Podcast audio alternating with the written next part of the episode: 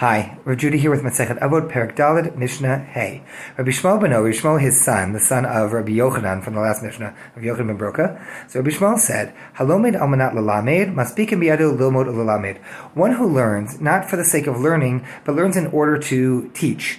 Their goal is really not their their uh, development or the sake of Torah study in and of itself, but they they're going to teach whether it's a job or they want others to know, but their purpose is others. So fine, must be Such a person who's learning in order to be able to teach will merit and be allowed and supported to learn and to teach. But halomid almanat lasod, if one learns not for the sake of trying to influence someone else, but because they care about the content that Torah is offering and they want to do it. They would like for Torah to go from the ethereal and conceptual into reality, to be something that is the stuff of life. Then. Such a person will be supported from heaven to not only learn and teach, which are great things, but also to be able to keep the Torah, to, to do the Torah. Lishmor is to be protected from doing things wrong. Lasod is to actively do, to do positive mitzvot. And so we're seeing here is the movement from learning for the sake of conceptual and sharing to learning for the sake of a, a different and a better life. And if so, if that's what one's goal is, you will achieve your goal. Whatever it is you're looking for, that's what you will get to with your learning. Rabbi Tzadok, remember Tzadok said about Torah study, or in the words of Torah, Al litgadel behem, behem. That don't make Torah into a crown to glorify yourself, or a spade with which to dig. Now these are two different things. The atara would be the crown, would be to, to look good. I, I, want people to look to me uh, as somebody who's knowledgeable, or you know, somebody who's scholarly, or bright or whatever it might be.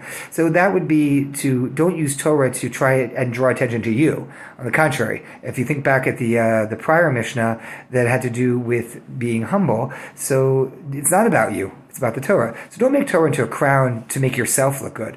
And a tool, the kardom is being used here, the, the spade is being used here as a tool to try to get something in the world. Omer, that's what Hillel used to say, that if you use this, so ultimately if it's you know, being used as a, you know, as a crown, as something to glorify oneself, then ultimately, God forbid, chalaf, one will lose their life. You learn from this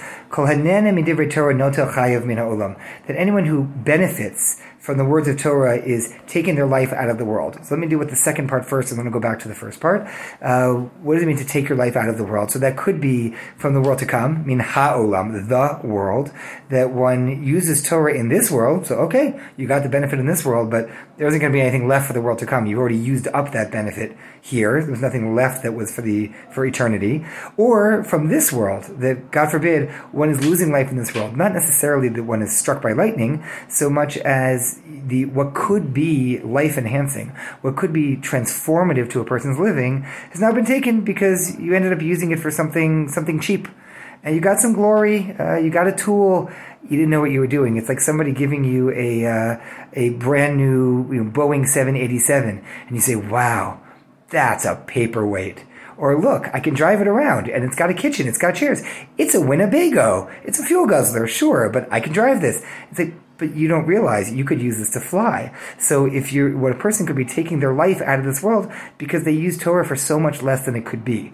And this idea of kol hanen Torah, that one who's benefiting from words of Torah, it means benefit in a worldly manner. Because to benefit from Torah in a personal way, in a, in a way of spiritual inspiration, of joy, that's a great thing. Uh, there is a, a wonderful piece uh, in which the Eglei Tal, the Sochatchover, in his introduction to a halachic work on Shabbos, talks about what it means to learn Torah Lishma. What does it mean to learn Torah for its own sake. And there are those who say, oh, that's when you don't enjoy it, you're not getting any benefit. He says, what are you talking about? Torah Lishma is when you love it. So it doesn't, when it says kol anana Torah, don't benefit from it, it means don't benefit in a, in a mundane, worldly way.